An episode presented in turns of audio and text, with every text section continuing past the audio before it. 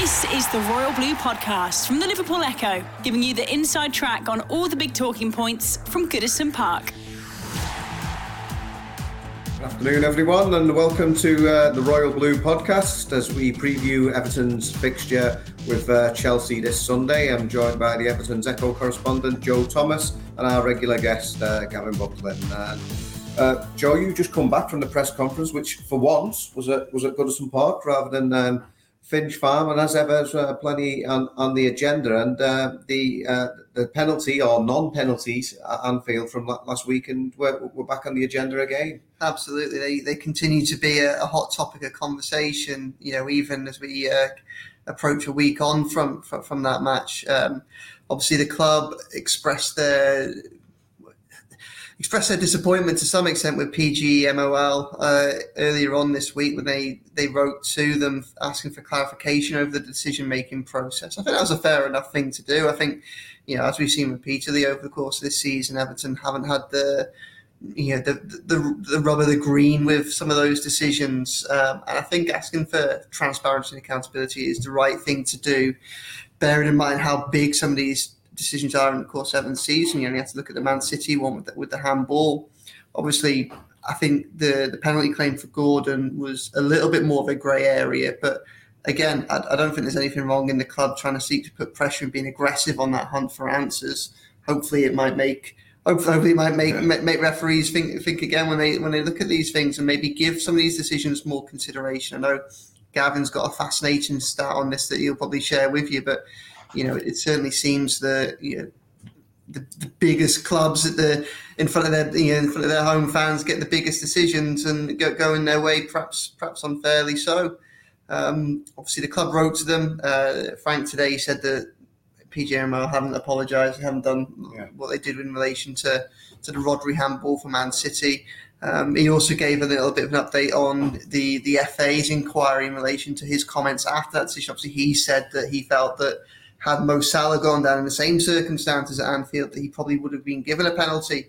Uh, there were a few suggestions that the FA might seek answers from Frank over quite what he meant by that. Well, mm-hmm. Frank said today that the FA had written to him. He'd written back, didn't discuss in full detail what was said, yeah. but uh, after that, he hasn't heard anything back since. I don't tend to know. I don't know what the time frame tends to be right. for these sort of things, but yeah, they, have certainly made an inquiry of that. But yeah, I don't think it was an unfair comment. I think had had that been Mo Salah, Mo Salah going down in, in that area in front of the um, Liverpool fans, I think there definitely would have been a better chance of him being given the decision.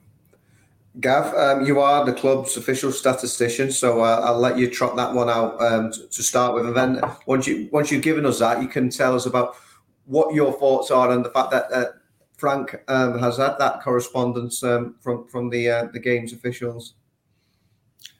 Yeah, this is this is me acting in an unofficial statistician capacity.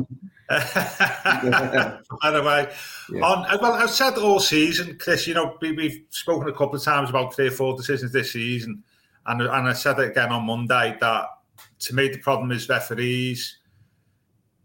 I to say bottle out, but shake their responsibilities in making big decisions that affect the biggest teams because uh, they're scared of making the wrong decision that has a detrimental effect on their their chances uh, because um, a they're a big team, b the, the, the consequences of that decision, and c the, the, the scrutiny that they will get and the criticism they get if they if they got it wrong. So that Man City one, if he gets it wrong, um, and City, you know, awards a, a penalty incorrectly against City, he's got a referee's going to get absolutely battered. Not awarding the penalty against Everton, slightly different different thing, isn't it? And the same principle happened on uh, on Sunday. Uh, with that in mind, um, I saw through the statistics of penalties awarded um, just before lockdown and, and after lockdown. Because yeah. the feeling was in lockdown, there was less scrutiny in games. The um, it was just just generally less pressure. Yeah, you know, get the games over with, all that type of stuff. Um, in in the season before, in the in the season of games, mostly played in front of crowds before lockdown. Liverpool and Manchester City got two penalties awarded against them in total. Um, in the lockdown season, that figure went up to 18. Wow. And in the current season, it's reverted back to one. Now, one. I mean, I think that was. I think two of them. None of them against Liverpool, by the way. Those those penalties in front of crowds, and I think two of them penalties against City in the 90th minute when he went four 0 and six 0 right. um, So you know, there's, there's there's something there, isn't there? Yeah. That, that's. I'm not not saying. Oh yeah, you know. You know, the, the, you know, sort of. There's something about Man City and Liverpool as clubs or anything like that. It, it's not about them. It's about referees and the psychology of of refereeing, and it sort of sort of gainsains the argument that Liverpool and Man City don't get penalties awarded against them because nobody attacks them. Well, last season City were Premier League champions, weren't they? Yeah. I think Liverpool a, a bit of a less less you know success, successful season than normal, but they finished still finished in the top four. But to go from two to eighteen to one indicates that the eighteen is a bit of an anomaly in this in the great scheme of things. And that anomaly is down to the fact that lockdown games are played under less pressurised environment, less scrutiny of, of referees, uh, and consequently, I I would hazard the opinion that um, as a consequence, they felt more comfortable making bigger decisions. Yeah, and I mean on the back of that, and also as well, obviously the biggest thing within that, no crowds. Yeah. So you know, so it's not. It's not to me. It's not just a crowd thing. People were saying it's crowds when I put out on Twitter. No, it's not crowds. It's just general the general environment and an atmosphere around the games. Mm. And the I mean, time of them all played, you know, not the same time, weird times of the day, and all this type of thing. It didn't appear normal. And and I think, you know, that, that that's a telling statistic really about how referees behave. You know, and, and I get that maybe teams did attack Liverpool and City a little bit more last season. Um, but to go from two to eighteen to one, it's a little, little bit extreme, isn't it? Yeah. You know, and I, I just think that that is probably a a sort of sort of good indicator of perhaps the differences of refereeing in an unpressurized and pressurized environment. I'm not saying it's the total answer, by the way. I'm just observation as much as anything else. And you, you, get this suspicion, don't you, that that penalty on from Sunday was the last year in front of no crowd, probably would have been given.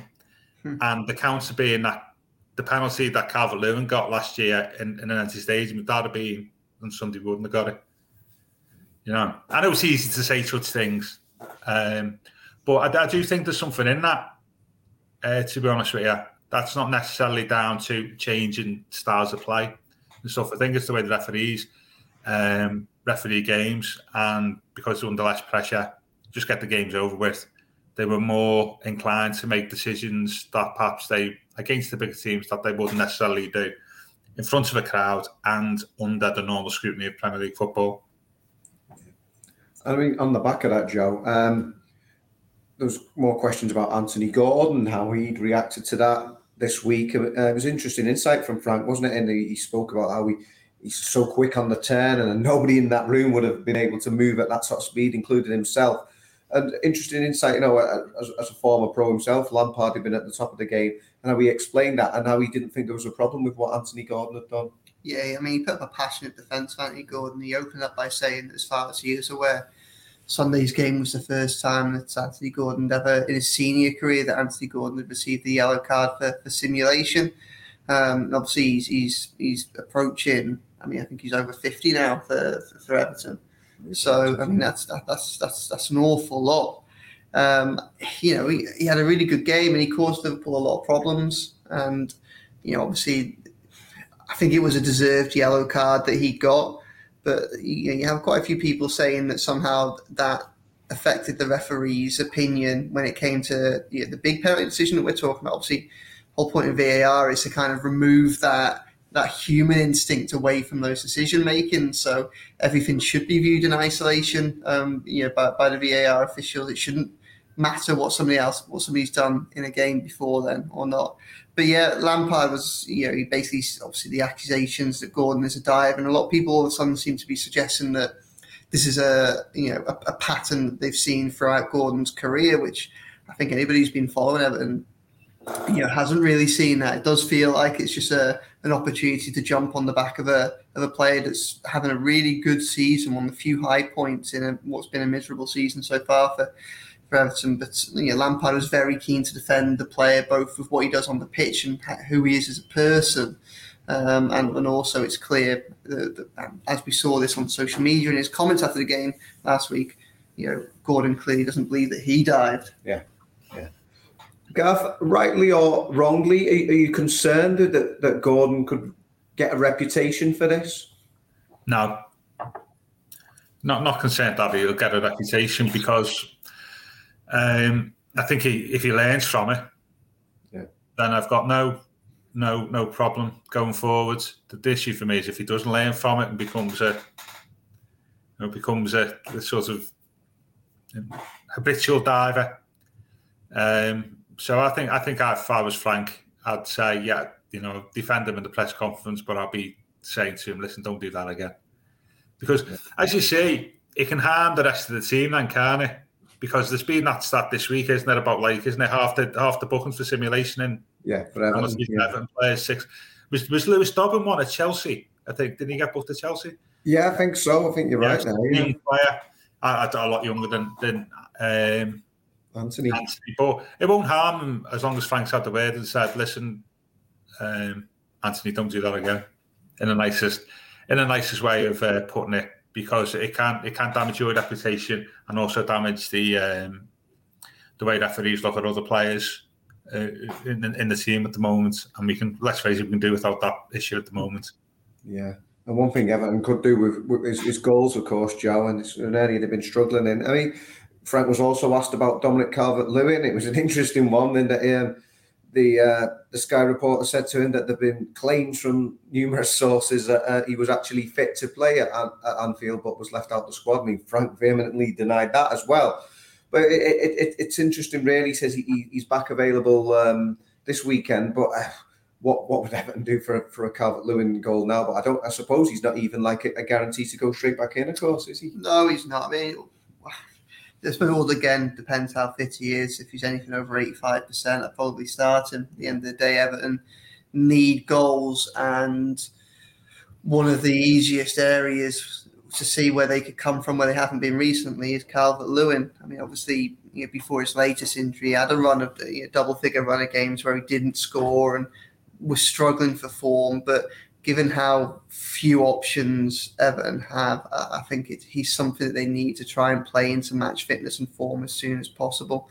Obviously, the alternatives really are, are, are Salomon Rondon, who, as we saw against Leicester, can be a nuisance, mm. but I think he's I think I, don't think he's a 90 minute nuisance. Like I think there's an argument for starting him against Chelsea if Calvert Lewin isn't fit enough to play.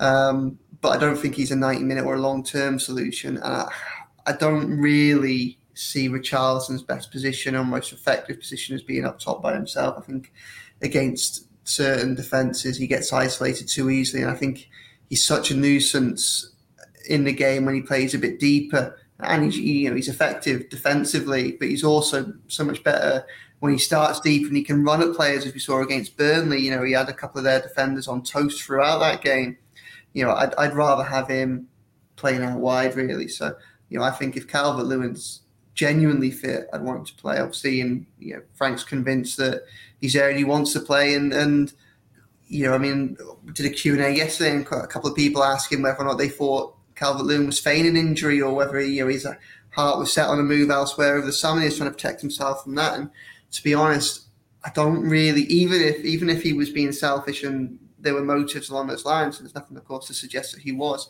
I don't see in any way how Calvert Lewin benefits from not playing at the moment. Yeah. You know, if he wanted to move away, then he needs to prove that after his bad injuries this season, he can still score, score goals, he can still prove effective, even if that's for selfish means. They almost align with Everton's need at the moment. Yeah. Both of them, for their futures, need Calvert Lewin scoring goals. Yeah.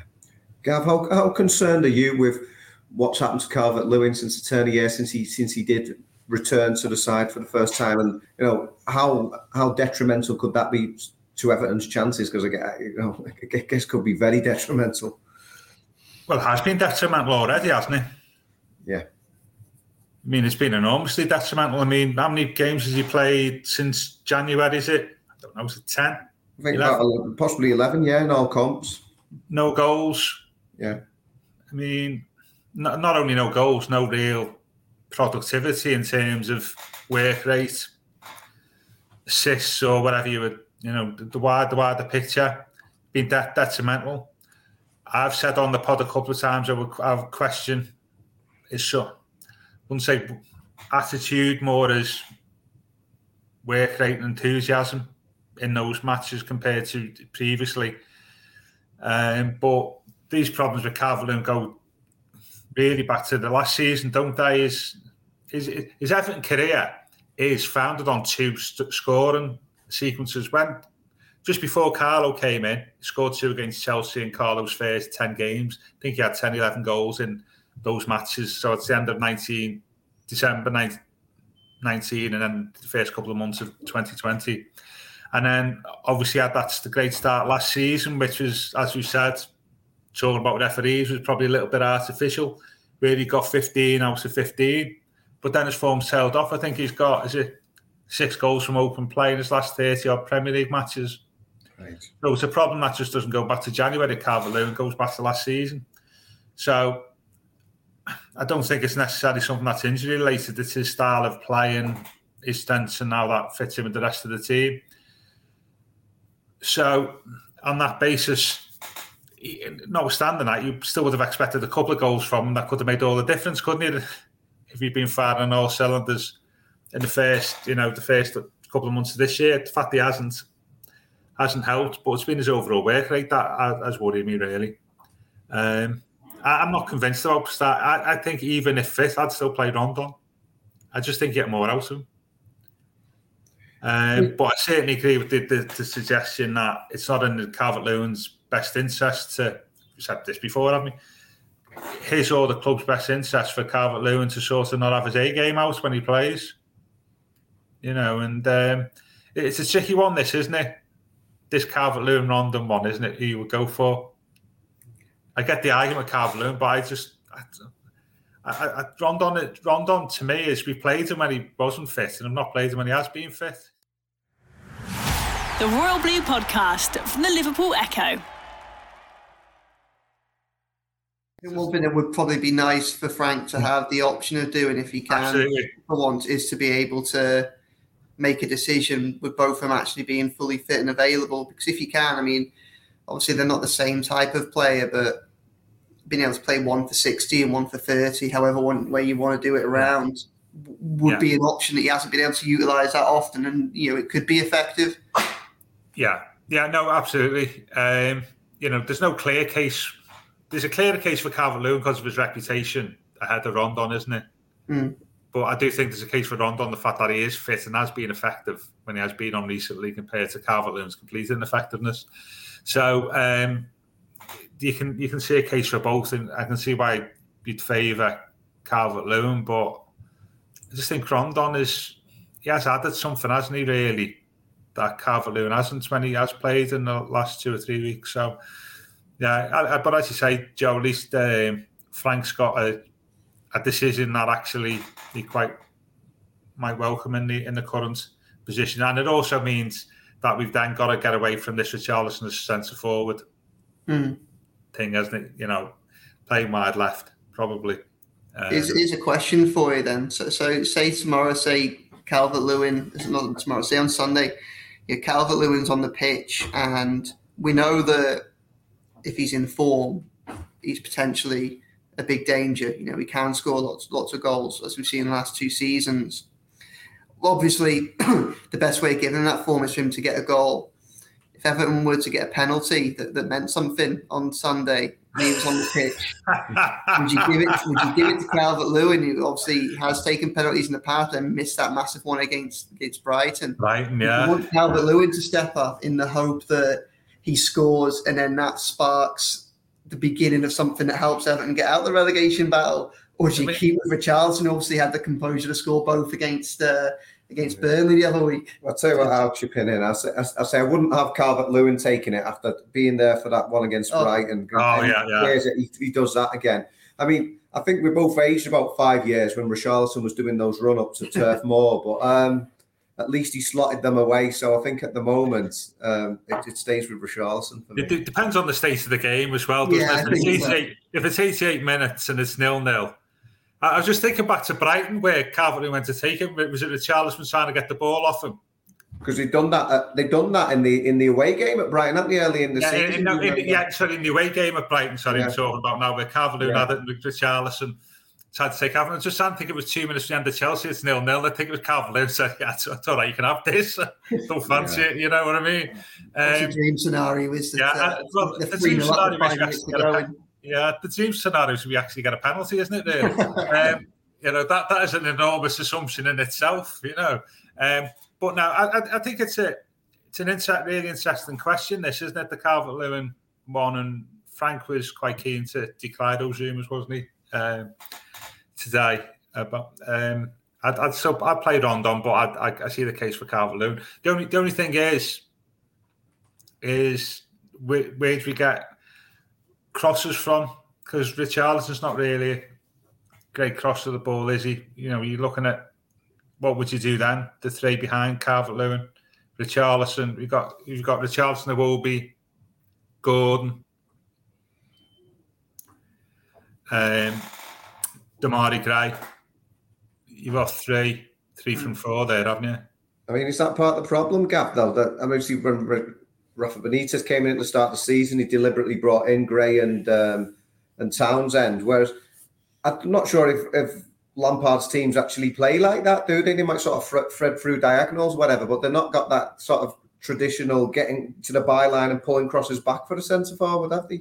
No, no, that's the problems of changing manager during the season, isn't it? Really, um, Calvert Lewin. I mean, that, does that stat? I, I can't remember who should credit to about the number of goals he scored in the inside six yard box last season compared to this season. Right. Something ridiculous, isn't it? Like 15 last year, zero or one. This year, because our style of playing the Carlo was completely different. And that's one of the reasons why Calvert Lewin's being so uh, short of goals. Um, so I'm just wondering, in that, you, you are right, Kit. Is that Calvert Lewin style of play? Maybe not. You know, have Gordon out wide, maybe, but it's it's an it's an interesting one, isn't it? Because not not just the Calvert Lewin conundrum. It's the who, who are the three because you can't really behind. You can't really drop Iwobi at the moment, can you? No, no, I don't think so. You can't drop Gordon. You that that sent the wrong. Yeah, you can't drop Richarlison, so you're playing them three, and you're wondering, well, where's the the natural width there? And and it was interesting that Gordon played wide left last week and was really effective, wasn't he? Against he Liverpool. He was. You kind of wonder if that, that I mean, you see clubs try and do it with different success. Obviously, the slightly different scenario against Liverpool is they play with the the the fullbacks are essentially wing backs, and there's a lot of space to exploit. Then obviously a first a first choice Chelsea side does that with Reece James as well. Yeah, so. Reece James, yeah, exactly. You believe played very well on on Thursday. They sort of do the same thing, so that adds another little bit of intrigue into the the team selection, isn't it? Is is Gordon, who may just be. Uh, who's, who's win a foot race between Anthony Gordon and Richarlison? Would you say Gordon would? You do, I mean, uh, the way Lampard was talking today, he'd probably be uh, back in uh, Gordon, wouldn't he? Yeah, yeah. And maybe, I don't know, it's just an interesting one, isn't it, really? Yeah. About, at least we've got some options there, which we've not necessarily had this, yeah. had, had this year, have we, really? Good to say. Well, Joe, we, we've obviously mentioned that Calvert Lewin is fit again now, and Yerry Mina will return, having been left, left out, not injured yeah. as such, but rested because he returns from that long term injury. Um, just played against Leicester City just a couple of days before the derby. But I mean, it must be a blow to hear today that Ben Godfrey is is now facing a, a race against time just to feature again this season. Yeah, again, it's a, it's another disaster. Uh, in, a, in a, disastrous season on the on the injury front for Everton, mm. um, with, with Donny van der Beek also still out as well. Yeah, um, obviously Godfrey. Godfrey had been quite impressive, I think, before his absence against um, Liverpool. Even even in the Burnley game, where obviously it was his tangled clearance that ended up allowing Maxwell Cornet to score the winner. I thought he'd had a really good game. You know, it was a game where he was obviously had to do a lot of work in the air but he, you know, he, he did it really well in, in that match. And against Man United, he was excellent. Obviously, you, know, you have you know, Ronaldo there, who's arguably the greatest aerial threat in, you know, in, in, in modern football in yeah. history. And and and, and Gordon, uh, sorry, and uh, Godfrey was winning everything in, in the box. So you know he got himself to a point where he's one of the first names on the team sheet. To the point where you know you remember against Leicester, obviously Yerry Mina came straight back into the side, and the big question if Mina came back was going to be who would partner him. Would it be you know the kind of more established, more experienced Michael Keane, or would it be Ben Godfrey? And Lampard made a massive call by starting Godfrey, and I think Godfrey had earned the right to be there. So you see this kind of just frustrating part of Everton season. It's just as one player starts to come back, and you think, oh, I might have the opportunity to play what we believe to be our best eleven, or certainly the most informed eleven you, know, you pick up another injury, Godfrey's gone, and now end of the season. And you know, if we're in a situation where Everton are wrapping Mina up in cotton wool and almost yeah. trying to select the games he's going to play, you know, try and almost sacrifice him some for some games so he's available for others. Well, it becomes a whole lot harder when you've got probably your most informed centre back missing throughout that period as well, because you know, again, it's it's you're looking at Mina managing his fitness and then selecting alongside him. Keane, in fairness Keane, played played reasonably well against um, Liverpool, particularly bearing in mind he came in at such short notice. But you know, Keane, Holgate, and Branthwaite, aren't you? And you know, God, losing Godfrey from that is is is significant. Um, you know, those those last obviously we've got six games of the season, then the last four, you know, basically come in two weeks. You know, hopefully Mina's in a situation to play all four, but again, it looks like as we have been for most of the season, I think they're going to be in a situation where they're managing, you know, battered players, you know, hoping some get back to fitness, hoping some can, you know, put in performances maybe when they're 75, 80% and, and just somehow crawl over that finish line. Yeah. How big of a blow is it, Gav, losing Godfrey?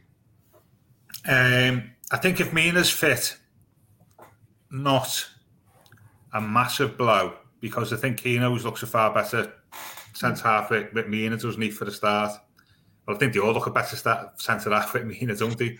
Um, so I think if Mina stays fit, I actually, if he, if Mina's fit for four or five of the last six games, I don't think that's a, that's an issue for us. I think that there's an issue for us if he's only fit for two of them, yeah. or one of them. Um, if you're in um, a situation where you end up with Holgate and Keane, then that becomes a little bit more worrying, I suppose. Basically. yeah, yeah. We, we, we're sort of like we saw last Sunday. We were sort of forced down a certain type of playing then, aren't we? Which is sit deep, you know, don't don't take too many risks. At a time when we probably need to be going for victories, you would imagine at some point. I mean, at, at some point between that, I was thinking about this about last Saturday. People saying, "Oh, these are the tactics going back from the derby that we need to employ between now and the end of the season." At some point in the next six games, we're going to have to win probably two of them. Go out and actually win two games or something like that, at least. And you know, so therefore, it needs a change of tactics than what we saw last Sunday. And having Mina is a, is a key thing of that, key part of that, because you just got more confidence in your defence than haven't you really, and and your shape. And um, I think, you know, that, that that that that's his presence is so so important for us, isn't it? Really, yeah. um, compared to compared to everything else. So yeah, if Mina's fit, not got a problem. Not, that's not the right phrase. You know, Godfrey being injured is not so much a, a concern. To be fair. Before we move on to the Chelsea game itself, um, Joe, I mean, you were down at the, the club offices today, and I've she's been a, a, an announcement in terms of um, obviously we know David Unsworth has, has, has, left the club and he had two roles there, but the club are advertising for, for a, a, new academy director, a new head coach of the of the under twenty threes. And then it's all part of the strategic review that's been going on. Yeah, well, I mean, a lot's been made of the strategic review, though. Whilst whilst the term's been been bandied around a lot by those at the club to suggest yeah. that there are there are irons in the fire about perhaps improving things uh, at backroom level and at Finch Farm. Obviously, there hasn't been a great deal of information about what the parameters are of that review.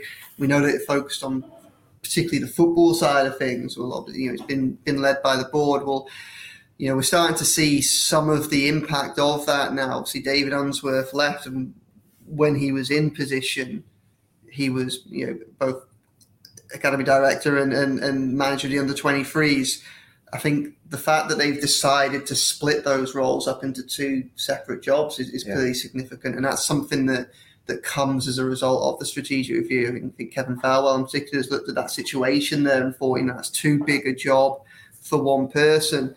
And, you know, I think part of it is, and it's obviously something that fans been crying out for for, for a while, but just a, a more joined up, more professional, more pragmatic approach.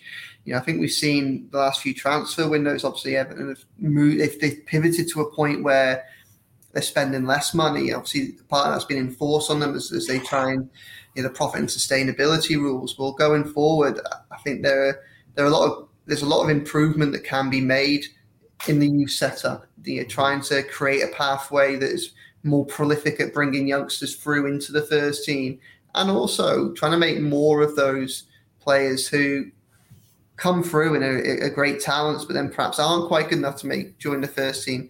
You know, how many of them have we seen that, have left on freeze or left for small sums of money and then gone on to, you know, reasonably decent things when you look obviously, you know, across the city to Liverpool and you know, how many times have you sat there and, and looked at players like, you know, Hyde and Solanke and places like that, and the the double figure million pound sales, which yeah. which is crucial crucial income for the club. I think um, so. So this is this is obviously part of the strategic review. And I think it's a positive step moving forward it's one of those where I think when you look at some of the decisions that are being made, they have the potential to have a significant positive impact. The question now, well, one, there's an argument to say some of these things might be too little, too late, uh, but at least those decisions are being made in the first place now, and perhaps setting up, you know, Liverpool, um, perhaps setting up Everton for a more sustainable future.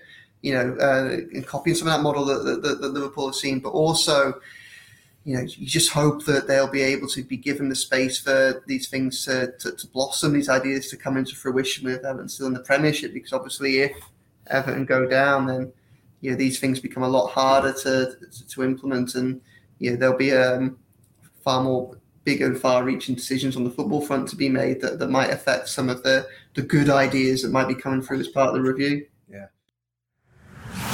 The Royal Blue Podcast from the Liverpool Echo. I mean, Gav, there was a bit of a wry smile from you there when you, when Joe said a bit too little, too late. Um, no, are, are, no, no, didn't mean it like that. No. Yeah, are, are you in, are you in, encouraged though from from what you're hearing, what you're reading on this respect? Because like it might be, you know, like I said, that too late for this season. I mean, that what will be will be in that respect, but the club actually getting their house in order in respect to this element of, of the club. Yeah, yeah, it's never too late to change, is it? Really? I mean, the more this goes on, Joe, you were talking there about you know what's the parameters, what's the terms of reference to this strategic review. Well, from from the sort of early sort of findings and decisions that have been taken, it's obviously the academy and the, the structure of the club, isn't it? And you know, recruitment and player development and how we split the you know the, the academy and the, the you, you did a piece before Joe about splitting the, under, the, the under 23s away from the management often away from the academy overall. So I, I don't expect to say, and I might be wrong and they say big glossy document of 30 page, mm. you know, full of full of nice photographs of Everton's strategic review. I think you know, and and the wise this is the wise move for me would be a sort of gradual number of changes that occur over a period of time into some significant movements within the club. And you see, you see in the start of that already. I suspect that, that because the earliest ones have been at academy level and had two or three appointments there as well, that that's where the club think where, where we've been going wrong badly over the last four or five years. It feels like there's been a recognition that perhaps the approach and the strategy hasn't been but we it certainly hasn't been successful. I think there might be a recognition that the lack of success that's come from it might be partly because of the decision making processes in the first place. Yeah. You know, from everything from academy level to, to recruitment and, and, and transfers and even you know manager selection.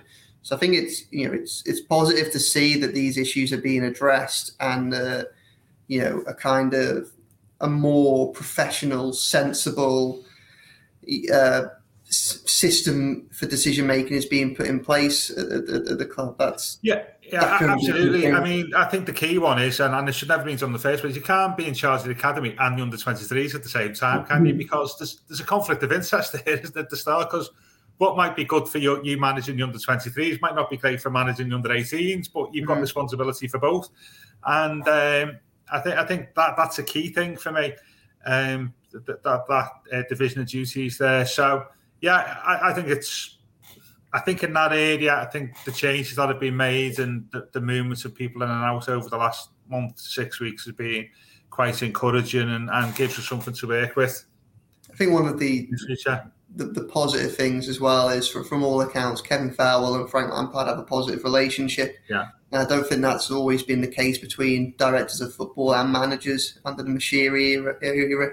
So if you've got Lampard and Thelwell singing off the same hymn sheet, that can only be a good sign. And again, you know, it points to you know, a more sensible, more professional, more strategic um, kind of process going forward, which you know could help lay the foundations for progress again, the, the, the big question, and it's one we'll know the answer to in a couple of weeks, is whether or not it'll be given the chance to to to develop and you know the we'll see the long term benefits of it because again you know if, if Everton go down whilst you know, they may be braced and have contingency plans for relegation you know there's no doubt that that'll have a you know a seismic effect on the club because it would do for anybody, you know, regards to them situation. Yeah, yeah, yeah, absolutely. The, one, the other thing, and this is to do with the strategic review, there was an interesting um, comment by Thelwell where he said about David Unsworth leaving gives us an opportunity to split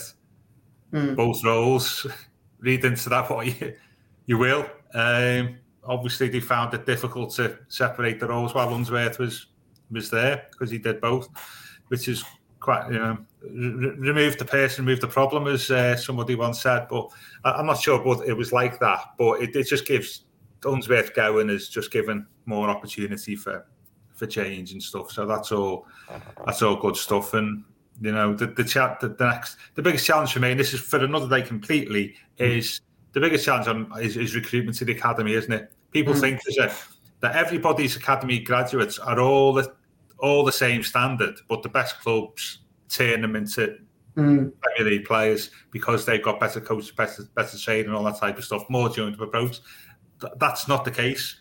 Some clubs, especially in South London, say have a have far greater pool of talent to to to um, to recruit from. And I think for us going forward, it's not just a case of all the good stuff that's coming out of what you know Kevin Thelwell saying and all that. It's it's recruiting the best people we can in the first place, isn't it? That'll give you the best opportunity of developing them. And I think that to me is the big, big um, challenge at, at academy level. Mm. I mean, hmm. I mean, I don't know the standard of youth two, but there's no way us three could be recruited to the academy and turned into to Premier League football. Well, not at our time of life, but um, yeah, you know, we missed the boat unfortunately. There, guys. You, you, you, didn't see me on Wednesday night he's either, Craig. You know what I'm saying? Is it, it, that, that's I think it's a bit unfair when people say, "Oh, Everton's academy doesn't work," and it's sometimes you've got natural disadvantages at academy level where you can recruit from and who you compete against. And um, what we need to do, and we have uh, natural disadvantages in the northwest, as you could well imagine.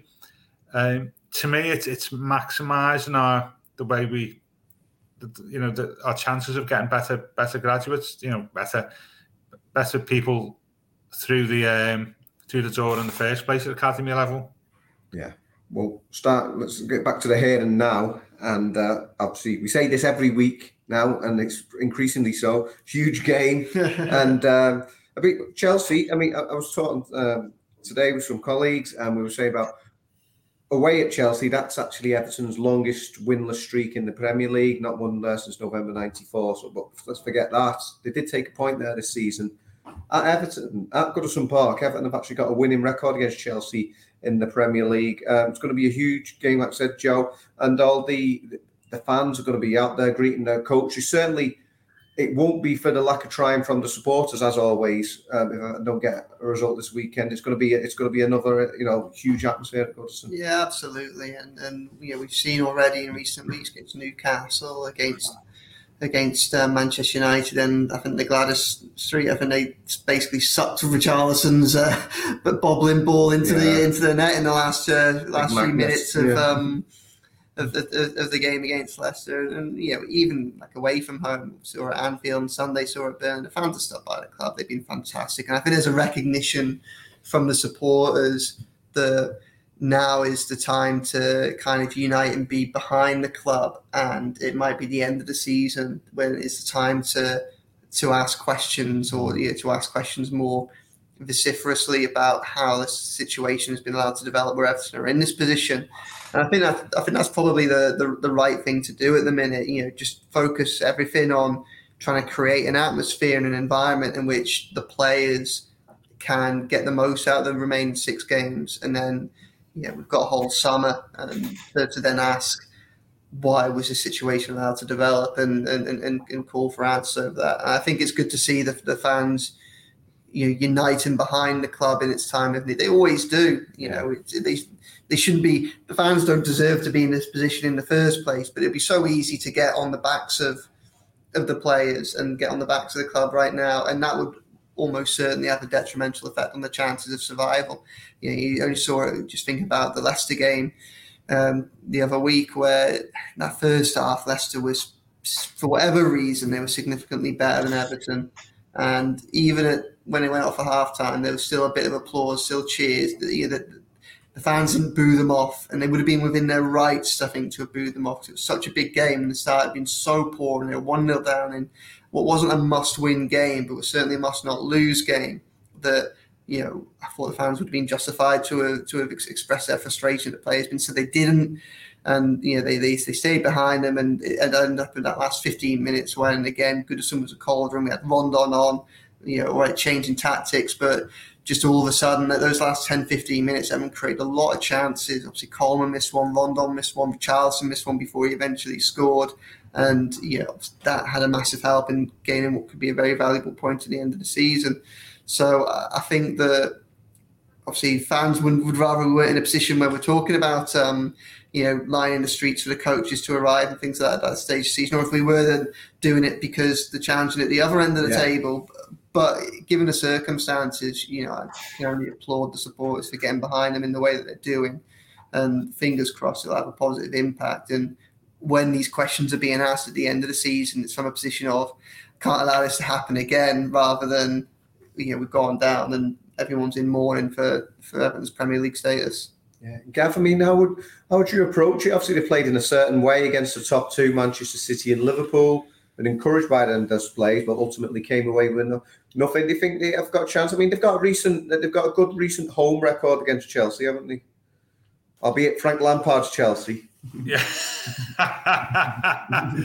uh, yeah, I think they've won the last three, isn't it? Uh, yeah. I don't think we played the same way against Liverpool as we did against City, did we? We were a lot more, say a lot more. We were, we played further up the pitch against City, yeah. didn't we? Um, we had a well balanced midfield. Um, so I think I'd play against like we did against City, not how we played against Liverpool. I think mm. you, you, a you're at home and Chelsea are a different beast. They're in a different place to what Liverpool are. We could have done with them winning last night, really, couldn't we? Chelsea, um, because they've still got I don't know six or seven points is it, to guarantee top four. So they're in a different place what City were in Liverpool were. So I'd play like we did against City, get the get the balance in the mid. They're The only thing we played, we had the proper three midfield against City, didn't we? Is that the only game? Was it Van de Beek to Corey? Allan, is that the only game? Yeah, the three, possibly. Yeah, we look well balanced in midfield then. Um, we may not be able to utilise that on on Sunday, but the same sort of mindset that we had against Manchester City, I think, would be would be important. So I don't want to see sort of eight men behind the ball at all times, and you know, occasional phrase by Anthony Gordon down the left as being our only mm. only attacking option. I think a little bit more offensive, like we did we were against City. and I think you know, potentially get easy get a result on on Sunday. This, this is this is our most important game in Premier League history since well our last Premier League game. I think. Yeah. You know, these, I tell you what, I was thinking before in this these six games, you know, these are as big as what we've ever had in our history. Mm. Yeah, absolutely, absolutely. These, these are absolutely. I'm trying to. Th- I can't think of any any other set of games that's been more important to the future of the club than these six coming up. The Royal Blue Podcast from the Liverpool Echo. I mean, I was trying to cast my mind back, Gav, to to, to '98, and I don't know. It, it's it's felt different. I think that in that you accepted it to a certain extent. Accepting the oh, it was okay, but you you realise that that team had its its limitations, and for, certainly for me, that was the that was like the the, the worst Everton team in history, given that the, the talent within the team. I don't, I don't know. Whereas you just think that they shouldn't be in this position. I know you and I might disagree over what is the true position of this Everton team, but it certainly yeah. should be more than a point a game. Um, what did they say when we played Brighton 11 to 15th as squad? Yeah. It's felt like, and it. We snap your hand off for that now. yeah, yeah, yeah. It's very more towards 15th, aren't we? Yeah, yeah it's it, it's different to 98 because of the, the costs involved of yeah going down and difficulties of getting back up and the players you've got to lose and the money we spent and Bramley Moore and all this. There's, there's so many more factors now compared to yeah. 98 and 94, which is just a very much a straightforward to get relegated and then you come back up at some point. Um, this is this is this feels slightly different, doesn't it? Because yeah. of all those those factors, and that only adds to the the pressure. And now Jamie Carragher said today, didn't he, that it would be the biggest relegation in Premier League history if they go down. But let's hope we never have to to uh, to reach that point. But it only adds to the pressure of the games. But if we if we bring the the fight and determination organisation we we shown against Liverpool, then we're capable of getting points off Chelsea and and Leicester certainly. Mm. But the problem we've got, we got Burnley playing on. And I know this piece again in the Echo this week about the, the to Burnley always play before us. You did that, yeah, I did that yesterday. I mean, a bit of a. It's the, same with, it? it's the same with Leeds as well, where yeah. yeah, they they every set of fixtures they play either before or at the same time as us. So the only Jerry times and that's not the case is when Everton play Watford, which is their game in hand on Burnley. Yeah. But Leeds play that night, so it's not that they play the game in hand on Leeds until the penultimate game of the season on the on the Thursday, the May the nineteenth. So you know, it's on the one hand, obviously, if, if those clubs slip up and Everton are catching up and overtaking them, then that's that's a positive thing. But yeah. I think each each set of fixtures it effectively allow, it allows one of those to the opportunity to inflict that psychological first blow of a weekend on. Obviously, you know, tomorrow Everton could be going to going to sleep yeah. five points off Burnley. Absolutely, and you know, never in our history as a Burnley against Watford figure fixture attracted so much. the same number of people interested in it as a normal Everton game. I'm just wondering, by the way, will that affect our the results that game affect our tactics on Sunday? Say if Watford won. That's, I mean, it's a, it's a good question. On on, uh, on say tomorrow because they you know they do have the moments. Watford yeah. won tomorrow. Burnley got beat. I think the reality is that I think I think in the situation Everton are currently in, they, yeah. they need to win games. Yeah, yeah, yeah. I think at this moment in time, they, they need to win games rather than play for draws because the attraction, especially bearing in mind Leeds' situation, you would, I mean, it's not pre-written, but you'd anticipate that Leeds would lose to City, and then obviously they're on their own difficult run. Yeah. So, a win against Chelsea would seriously drag Leeds into it, and it would drag Leeds into Everton's orbit at a time when Everton have got better fixtures than Leeds. So, you know, yeah. It, you know, if, if Everton were to pick up points over the next few over the next week, then you know against against Chelsea and Leicester, then there's, there's a chance that Everton might be above Leeds, which again psychologically would be huge. This is very optimistic stuff. This, oh, go on, uh, come on, come on, then. Let's have let's get let's go to the chase. Um, we'll go to you then, Joe, prediction for Sunday: Everton versus Chelsea. Uh, two 0 Everton. Two 0 Everton. Gav. Oh, Joe, I'm loving that. I'm loving that. um, do you think it's going to be one of them Goodison days? Is it? Do you think? I think so. Yeah, I'm going to go. I'm going to go to a hard-earned one 0 win for the Toffees. Uh, I love the penalty scenario, by the way. Mm. It's going. It's going to happen now, isn't it? It is. I mean, well, I mean, we, we should celebrate the fact that we'd get a penalty. If that's Yeah, it's going to happen. We will get a for all the talk all week about Everton penalties and PGMLO, LO, whatever they're called, and the FA and all this. We'll get a penalty on. so it's written in the season stars, they, isn't it? go by, they'll then miss Yeah, it. yeah. Uh, no, Anthony Gordon, now. yeah, Anthony Gordon pulled down in the box.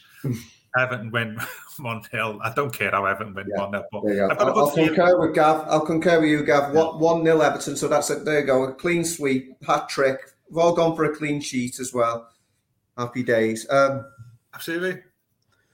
okay. Well, regardless of what happens, we'll be back with you uh, next week. We'll be picking the bones out of that for uh, Everton and Chelsea, and then obviously look forward to. Another, well, I can't say I'm not sure, sure about looking forward. We could be looking forward to another crucial um, week um, in what is a, a real dogfight at the end of the, the Premier League season. But uh, we, I've been your host, Chris Beesley, joined by Gav, um, Gavin Buckland, by Joe Thomas, and this has been the Royal Blue Podcast. You've been listening to the Royal Blue podcast from the Liverpool Echo.